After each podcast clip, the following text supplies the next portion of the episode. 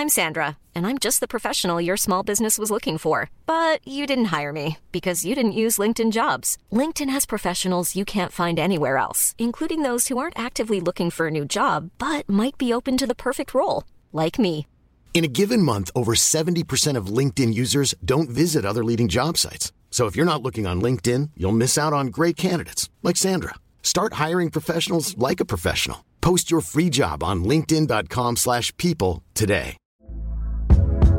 Hey there, it's Michele Norris. I'm host of a podcast called Your Mama's Kitchen. When I travel, I'm usually looking for a way to find a taste of home when I'm not at home. And one of the things I love to do when I am at home is entertain. And Airbnb allows me to do that. When I was in California recently, I rented a house that had a great kitchen. And when we were sitting around the table, we we're all thinking, we're in someone else's house. Someone could be in all of our homes as well. If you have a home, but you're not always at home, you have an Airbnb. Your home might be worth more than you think. Find out how much at airbnb.com/slash host. Hello, it's Manveen here. Today I'm handing the podcast over to the journalist Emily Sargent for the final part of her special investigation. And if you haven't heard the rest of the series, do go back and have a listen. I can't recommend it enough.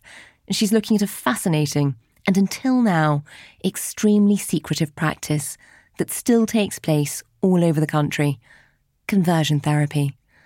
This is Thinking Straight. Last time on Thinking Straight.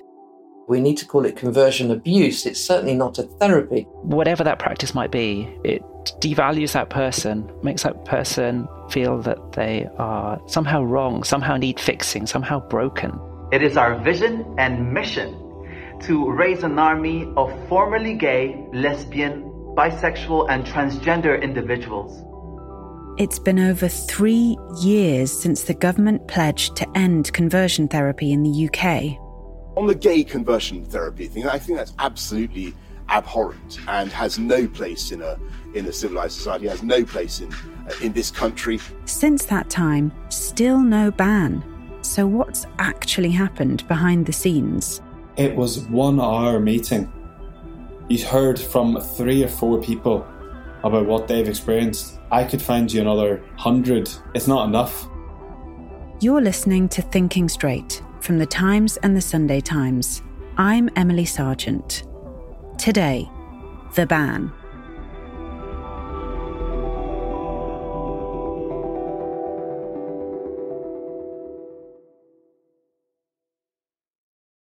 Before we begin, a content warning. This episode explores experiences of trauma and abuse which some listeners may find distressing.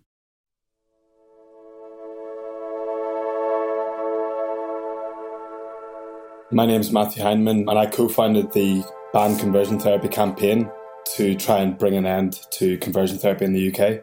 I came out accidentally being gay was really difficult and it was something that I really struggled with. I was ashamed and embarrassed, incredibly embarrassed by it. Matthew Hyndman came out when he was 24 years old. He grew up in a very religious community in Northern Ireland. As a young person, he even became a missionary. Whilst I was a missionary, I came out and I was asked to go through conversion therapy. I was asked to publicly repent and go through counselling. And thankfully, I was able to say no. But saying no came with a whole other bag of problems. I um, ultimately lost everyone from that time in my life. Years later, then Prime Minister Theresa May would make a statement that would catch Matthew's attention. We want to see an end to practices like conversion therapy, which is an abhorrent practice. It seemed like a huge win, but then nothing happened. In July 2020, about two years after that promise from Theresa May, Matthew, alongside his friend Harry Hitchens, co founded an organisation called Ban Conversion Therapy. We came across Core Issues Trust on Instagram. You might remember Core Issues Trust from earlier episodes. They're an ultra religious advocacy group founded and led by a man named Mike Davidson. Their focus is on helping those who experience unwanted same sex attraction. And he could not believe that there was this organization so publicly presenting what they do, basically advertising their services. Good morning. It's very good to uh, have you here today. You're hearing the voice of Mike Davidson here. I'm hoping that we will have a good time as we get further into the issues that relate to unwanted same sex attraction. Matthew's friend Harry Hitchens posted about it on Instagram. And it just blew up. Loads of like celebrities and stuff were sharing it, and people were commenting. People just couldn't believe it. And the overwhelming sense was, I can't believe this is still happening. I can't believe this is still legal. So then we said, look, let's do something. Let's just get this back into the public sphere again. Let's just get people talking about this. And what they did was write an open letter to the government. Let's just get as many people of influence, celebrities, activists, whoever, to sign it and share it, get it out into the world. We decided to do this, and then 10 days later, we we shared the letter. And in those 10 days, we got Dua Lipa, Stephen Fry, Elton John, a load of other people, I think almost 100 people, to say that they support a ban on conversion therapy. So through that, we then launched an email your MP campaign in which we saw over 25,000 people email their MP. From then on, not much seemed to happen until this blink and you'll miss it mention in the Queen's speech. Measures will be brought forward to address racial and ethnic disparities and ban conversion therapy.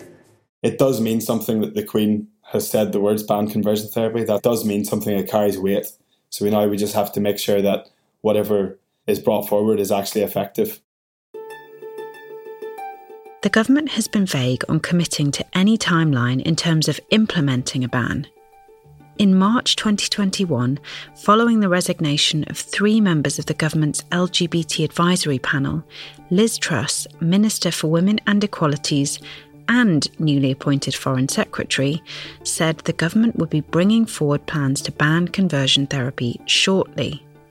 But then, a further consultation and research period was announced by the government to begin in September. Even though the government has already conducted research that remains unpublished. We've now been promised a ban by spring 2022. I think we do not need to consult the public. It's basically like doing a little poll to see if we should continue to abuse LGBT people. So my gut makes me think that this is really, it's just really offensive. And I get really frustrated. There's no other way of looking at it. It's homophobic and it's transphobic. So whether or not it's religiously motivated or not, I don't really care. It's still wrong. And I know what it feels like to experience shame I think if you've never experienced deep shame, you will never understand how much that affects you. And it makes you feel so alone and worthless. And I just, it's hard to even verbalize, rationalize why they should be allowed to continue to do that. I just think it's really awful.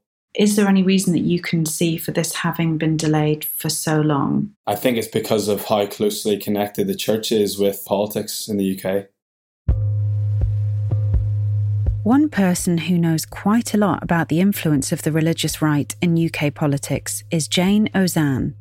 To make a ban on conversion therapy stick, it has to include religious practices. And that, therefore, you know, has angered the evangelical community itself in Britain. Jane is herself a gay evangelical Christian. You heard her story in episode one of this series. She sat on the government's LGBT advisory panel until her high profile resignation in March of this year. Tonight, this Christian has lost faith in the government. Fearing the promise of a ban has been abandoned, she's resigned from her post as an advisor to ministers. As a Conservative herself, she's now quit the party too, believing it's going backwards. Jane's understanding of how the evangelical right is responding to the proposed ban comes from first hand experience. So I grew up in this right wing evangelical world, which had a lot of contacts with parliamentarians and with people working in the civil service. These were my friends, you know, Danny Kruger, who is the MP who's leading those who do not want a ban on conversion therapy, a very close friend of mine. And he and Tim Montgomerie, who started Conservative Home, and Jonathan Hellewell, who's at number 10, who's the head on faith and communities, are all close friends, you know, dinner parties back in the early noughties. Underneath the Houses of Parliament, there's a chapel. It's called the Chapel of St Mary Undercroft. It was completed by King Edward I in 1297. It's where the court and the royal household once worshipped in Westminster Palace. Over its long life, the Undercroft has been used as a storage room, a wine cellar, and, legend has it, as stabling for Oliver Cromwell's horses.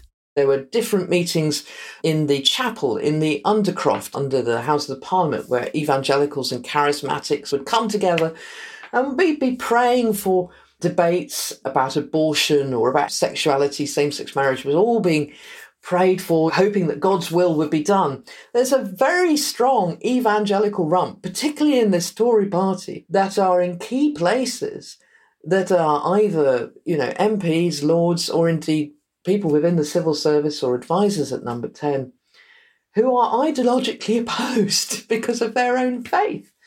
When I joined the panel, I, I, advised that we needed to bring faith leaders round the table to talk about the intersection of sexuality, gender identity, and faith.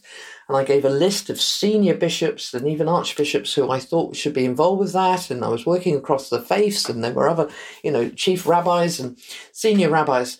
None of those were called on. Instead, meetings were held with senior evangelicals. Well, that's just one small tranche of, of view and I really fear that the government's, you know, own ideology is so influenced by right wing evangelical thinking, which is a small minority of the faith community in the UK, and frankly has a very set agenda. And I am very concerned about it because it does not reflect the desires and wishes of most people of faith in Britain. When Jane sat on the government's LGBT advisory committee from 2018 to 2021, she says she pushed repeatedly for the government to meet with survivors of conversion therapy. And I had various meetings that were going to happen and then they were cancelled. And in fact, when I resigned from the panel, the meeting I'd set up with survivors, I got an email the next day saying that was going to be pulled. And I wrote back saying, Gosh, so you're yet again refusing to meet with survivors. And uh, they came back saying, oh, no, no, okay, no, you're right, we better meet with survivors. So that meeting did go ahead, but it's the only one I'm aware of. I was really curious about this meeting when Jane mentioned it, but because she'd resigned by that time, she didn't attend personally. So I was in that meeting. Oh, okay. So that's very interesting. Tell us about that. This is Matthew Hyndman again that experience actually really opened my eyes a little bit. You know, if the government says, "Oh yeah, we've met with survivors," it makes you think that they've actually invested, you know, a fair amount of time in speaking to people. It was an hour meeting. Four or five people shared their stories, and they had five to ten minutes each. The government representative was Kemi Badenoch, Equalities Minister. The feeling that I have with politicians is that of all the things that they should be able to do, the one thing is when they meet people to kind of be likable, you know, to just leave a good impression on the people they're speaking with. And actually, it didn't happen. There was a lot of interrupting going on, actually, in moments when some of the survivors were in quite deep parts of their experience. And I just thought that I would never have done that in a million years. There's no way that I would have done that. I would have waited for the right moment. That's fair enough. You might need clarification on certain points. You could see that she was definitely being emoted by what was being said, but it still felt like everything was brand new, which was a bit worrying having been eight or nine months into this process. I wanted to see what the impression had been of other people who were in that same meeting. So I called around. That meeting for me did very little to reassure me that the government is taking people like myself and many others seriously. This is Reverend Jide Macaulay. I am British Nigerian. I was born in London in 1965. He's the founder and CEO of House of Rainbow, an organisation that supports black LGBTQI individuals and allies. He's also a former lawyer, an author, a poet, an activist, and a pastor. He was in the same meeting that day, sharing his own experience of conversion therapy. I was raised in a conservative Christian home. When I grew up, I had the mindset that, you know, if I got married to a woman, I would no longer be gay. I've often heard that you cannot be black African and be gay. You know, homosexuality is not for Nigerians. That was a deeply painful place to be. When I first came out as gay in 1994, it was because I came out to my ex wife, and that led to separation and divorce. I was literally excommunicated from the church. In 1996, I found another church community that I joined. It was in this church that Reverend Jide Macaulay was subjected to ongoing conversion therapy attempts. I was actually subjected, you know, to scrutiny and questioning. I was called names. I was called contaminated soil. I was called a child of the devil. I was accused of coming to the church to make other people gay. They queried my sexuality. They wanted me to make confessions about who else is gay in the church and whoever has sexual contact with in the church. I remember writing a lot of poetry around the time. Some of my friends that read my poem couldn't see happiness in what I was writing. After about six to eight weeks of this relentless treatment, he was forced to walk away. And I remember one particular occasion, you know, at a prayer meeting when another person laid their hands on me and started to pray for me for a wife and that God will open my eyes so that I can have relationship with women. And I remember that very occasion that I snapped and, and I wept and I ran out of that prayer space. That was deeply painful for me and I remember it like it was yesterday. In the years since, Reverend Jide has built House of Rainbow into an inclusive space for black LGBTQI plus people in Britain and across the world too. It began as a weekly gathering for LGBTQI plus Christians in Lagos, Nigeria. Now, operating out of London, it supports organisations in 22 countries in Africa and the Caribbean. I'm not sure how well the government representatives are listening to us.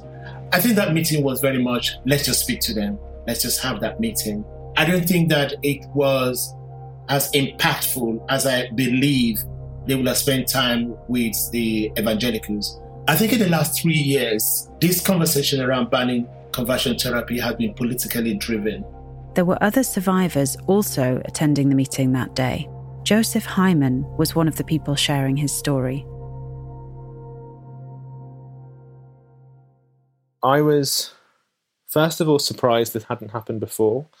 I was surprised that it doesn't feel like it's going to happen again, that survivors weren't given sufficient time to share their stories. I was surprised at moments when stories were interrupted to ask questions that, from my point of view, were destabilizing questions.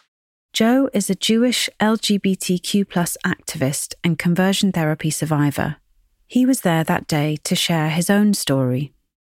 I came across it by accident. It was actually on an advertisement on a Jewish news website, and it sparked my interest. I felt a sense of relief. I felt a sense of hope because, you know, perhaps I could have the life that I wanted as a straight man in a relationship with a woman and a family, like everything else I saw. In the religious community that I was brought up in, there wasn't really an option for me to live a life as a gay Jewish man. This conversion therapist was the first person that I spoke to about my sexuality and about those kind of thoughts I was having in my head that no one else could know about. I began to monitor my every action, feeling, and thought to the point of obsessiveness, judging every second of every day through the lens of are you still gay? Are you are you having feelings for men? just doesn't leave very much room for anything else. And it left me, by the end of it, feeling quite empty and depressed and even more alone because I didn't know where to go next. Joe's conversion therapy began at 17 and lasted for another two and a half years. The last straw was the fact that it actually wasn't working. I'd got to the point where I began to feel asexual. And I thought, oh, it must be working. But what I see now is that moment of asexuality was more of a kind of just a lack of emotion in general, a lack of excitement about life, a lack of desire to do anything. And I think that was a depressive episode. I've been privileged enough to have therapy since then, affirmative therapies, but so many other people have experiences where they end up self-harming and they end up dying of suicide and you know ending their lives because of the pain they're going through. When someone's listening to such a traumatic and vulnerable story, I think it's important that the utmost respect is given and time. I'd like to know how much time has been spent speaking to people who are against the conversion therapy ban. People like the Evangelical Alliance, Coming up in just a moment, I'll ask the Evangelical Alliance directly about their meetings with the government on conversion therapy. But first. Hi, I'm John Witherow, editor of The Times. Thanks to you, we get to cover the broadest and most important daily news stories. To enjoy more remarkable stories every day, subscribe to The Times and The Sunday Times and get one month free. Visit thetimes.co.uk forward slash stories of our times.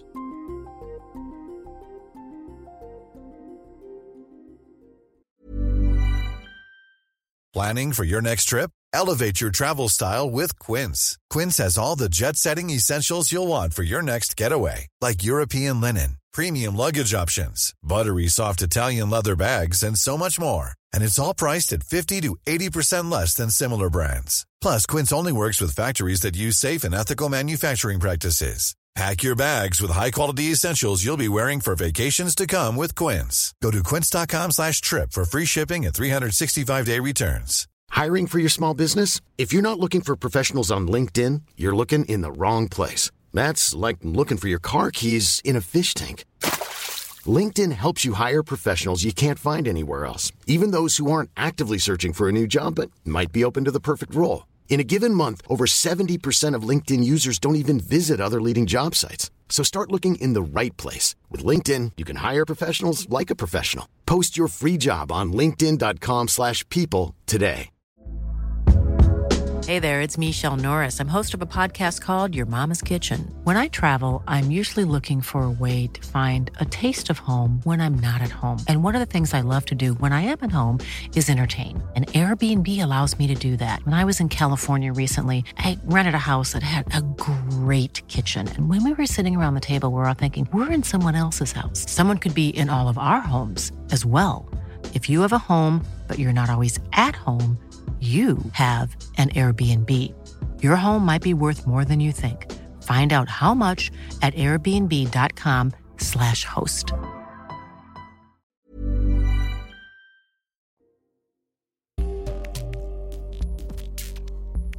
To me, this didn't seem like sufficient consultation. So I submitted a Freedom of Information request to the government to see if I could get a list of who they had consulted with so far on this topic. My initial request for this information was denied on the basis that it related to the formation of government policy, making it exempt.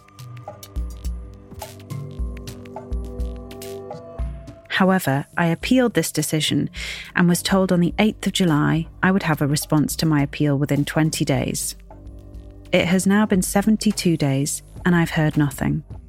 But one organisation who I know for sure have met with the government on this topic is the Evangelical Alliance, a group representing 2,500 churches in the UK with a significant amount of power.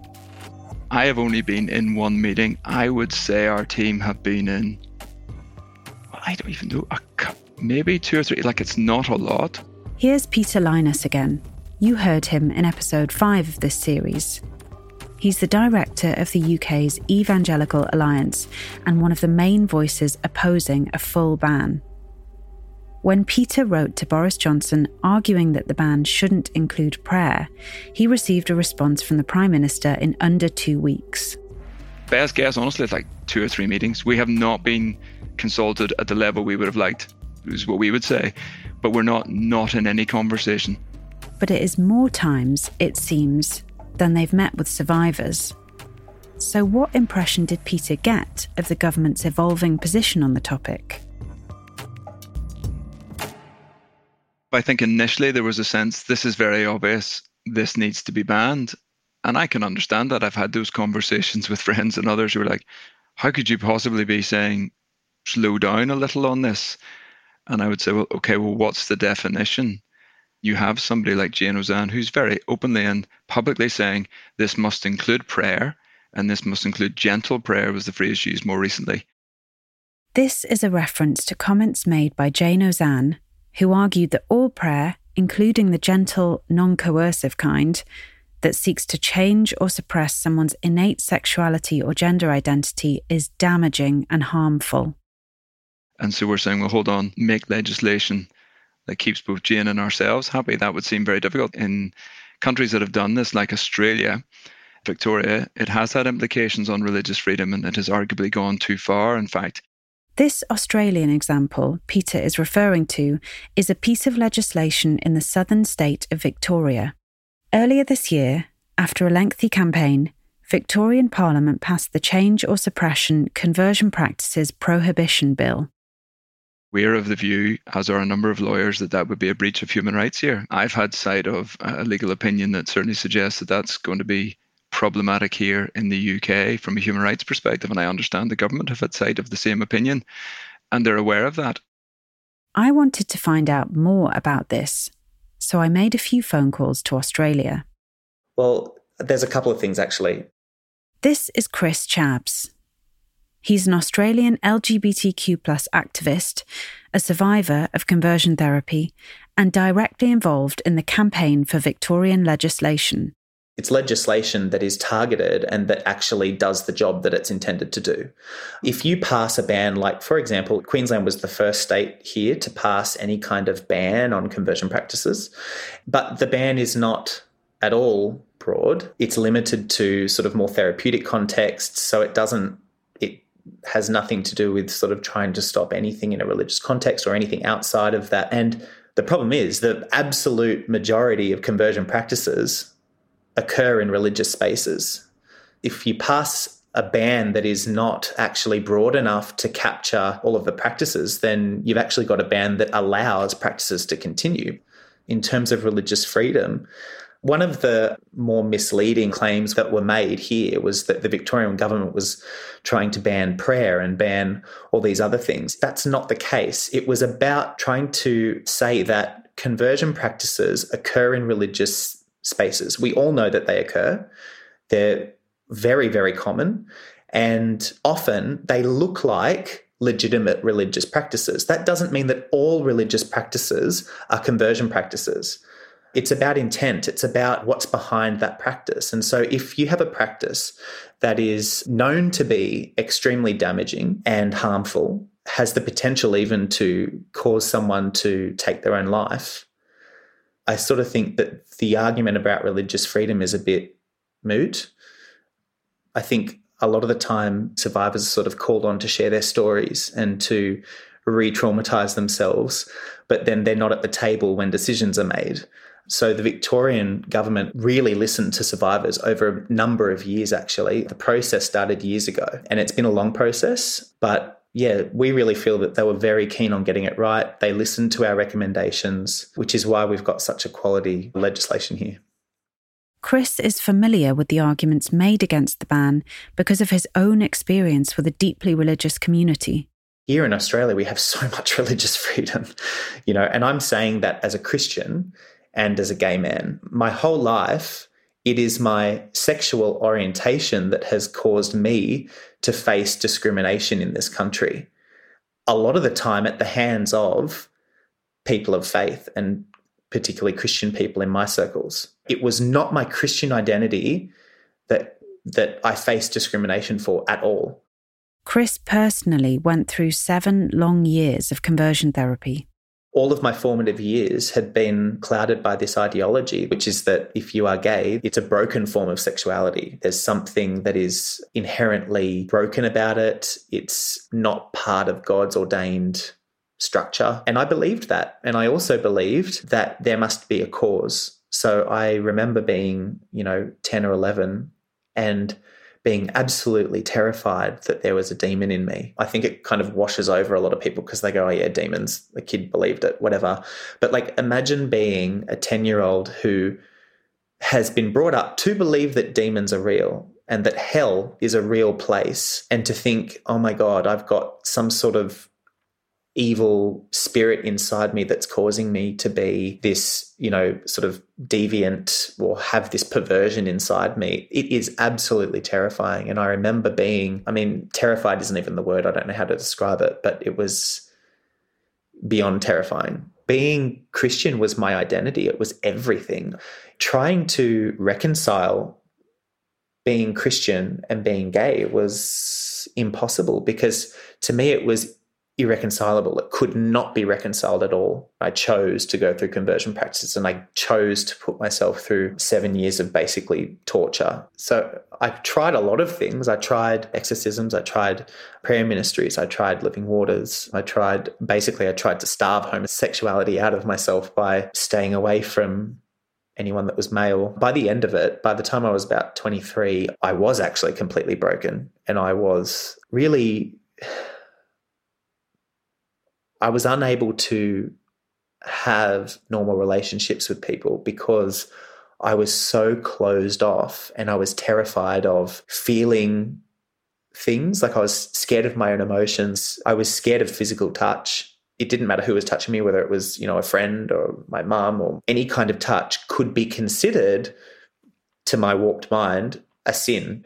And so there was this constant need to block any kind of potentially sinful like feeling or sensation or whatever. And so I became very scared.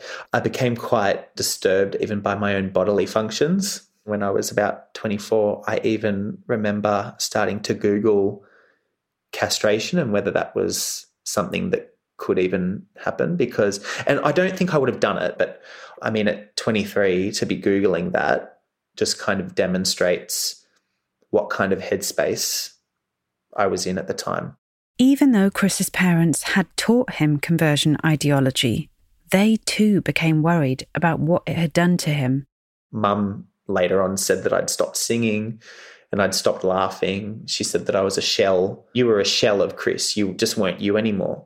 And mum and dad had watched that and had challenged their own beliefs. And so when I was 23 or 24, mum pulled me aside one day. She took me out for coffee actually and said to me, Chris, maybe God hasn't healed you because you're not actually sick. Maybe there's nothing actually wrong with you, which was a shock to me to hear mum say that because I, I thought we were on the same page. How did it feel to hear that from her?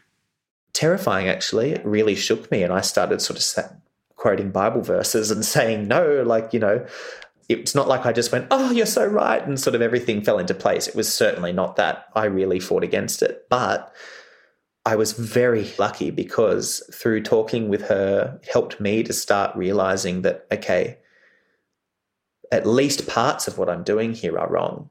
And it's not the way that God wants me to deal with this. And so, and eventually that morphed into me being able to have more affirming theology and believing that I'm actually okay to be gay and reconciling my faith and sexuality. But it was a process of over several years, a long process. A lot of perpetrators of conversion ideology and conversion practices really believe they're doing the right thing, but it's very easy to cast those people in sort of like the villain role where they're really evil and they're out to actually harm and they want you to feel really crap about yourself. That certainly wasn't my experience. So I think beyond legislation, there has to also be education and there has to be there has to be space for survivors to share their experiences. Really, I believe that we're dealing with more of an ideological problem than anything because you can ban any practice that you want, but if the ideology still persists, then the practices will just morph and change to adapt around legislation. There has to be a way that we can attack that ideology and show people that hey this is actually wrong you know this is what this ideology does to a person who absorbs it over a sustained period of time i think quality legislation really good legislation is an essential piece of the puzzle but it's only one part As somebody, as a survivor of conversion therapy yourself, how did you feel personally when the ban passed? Oh, I was elated. I mean, I kind of was worried that it wouldn't. I think there's always that fear. I mean, really, this is has and it's been pretty much accepted that it's it's leading legislation. It's world leading. It's the most comprehensive legislation in the world. So I'm extremely proud of it. I'm proud of Victoria. I'm proud of the survivors that were involved in helping to shape the legislation. And I'm, yeah, I was just absolutely ecstatic, to be honest. In Britain, the official consultation period on this ban was due to begin in September of this year. When the Queen's speech was announced and in the supporting document, they used the word coercive conversion therapy. Here's Matthew Hyndman again. my whole thing is look, all conversion therapy is coercive because of what I experienced. When I was offered counseling to try and not be gay, I had a huge decision to make. Do I risk walking away from that whole world and losing everyone I know and love? And in what way is that not coercive? That is incredibly controlling, and abusive. You don't choose to grow up in a religious community mostly. You don't get to choose what family you're born into or what church you're born into. So, if by pure chance you happen to be born into an evangelical church and you're gay and you come out, then what hope do you have? After the Queen's speech, Matthew got a call from one of Liz Truss's advisors to follow up on what had been announced. I said, I don't think we need to do a consultation. What you do need to do, and what Liz needs to do, is to sit down and listen to survivors herself. And he was like, Oh, yes, well, you know, Kemi's already met with survivors, so I'm not sure we need to do that. It was one hour meeting. You heard from three or four people about what they've experienced. I could find you another hundred. Like, it's not enough. In Boris Johnson's publicised letter to the Evangelical Alliance, he assured them that any ban would not include appropriate pastoral support and care for those who needed it. It was a swift response. Peter Lynas of the Evangelical Alliance writes a letter to Boris Johnson and within a month gets a handwritten letter in response. And we launch our open letter, which makes every newspaper in the country, every newspaper, every news channel ran a story on Dua Lipa and Elton John call for a ban on conversion therapy. It took three months for us to receive a response. It took probably eight months, nine months to actually have a meeting to hear from survivors. And it then just makes you question the will and whose voices are being heard.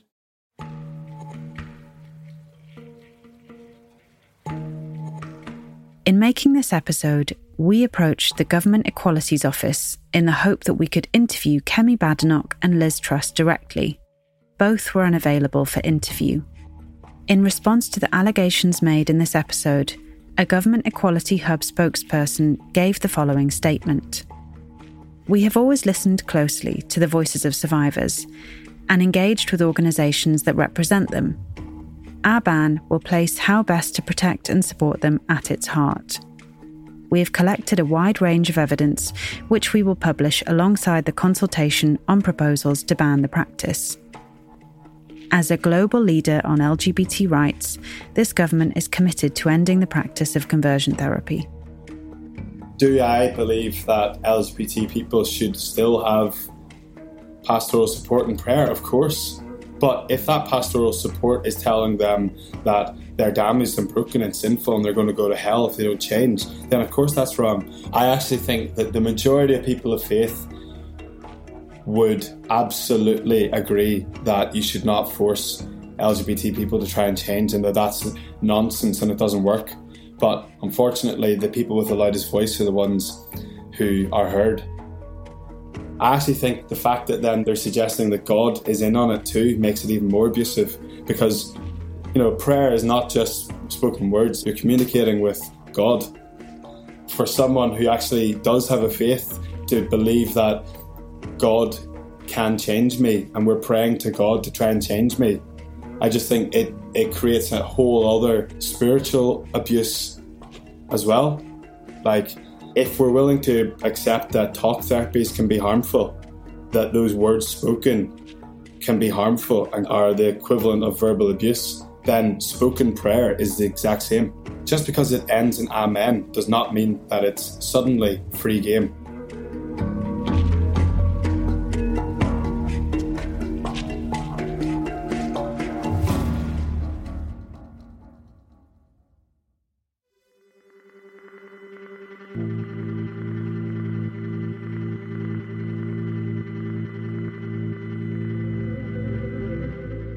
Been listening to Thinking Straight, a podcast series brought to you by subscribers to The Times and Sunday Times. I'm journalist Emily Sargent. The producer of this series is Leona Hamid. Editorial support by Asia Fuchs. The series is made in collaboration with Story Hunter. The executive producer for Story Hunter is Kirsty Hunter. The executive producer of Stories of Our Times is Poppy Damon. Sound design is by Volkan Kiziltuk.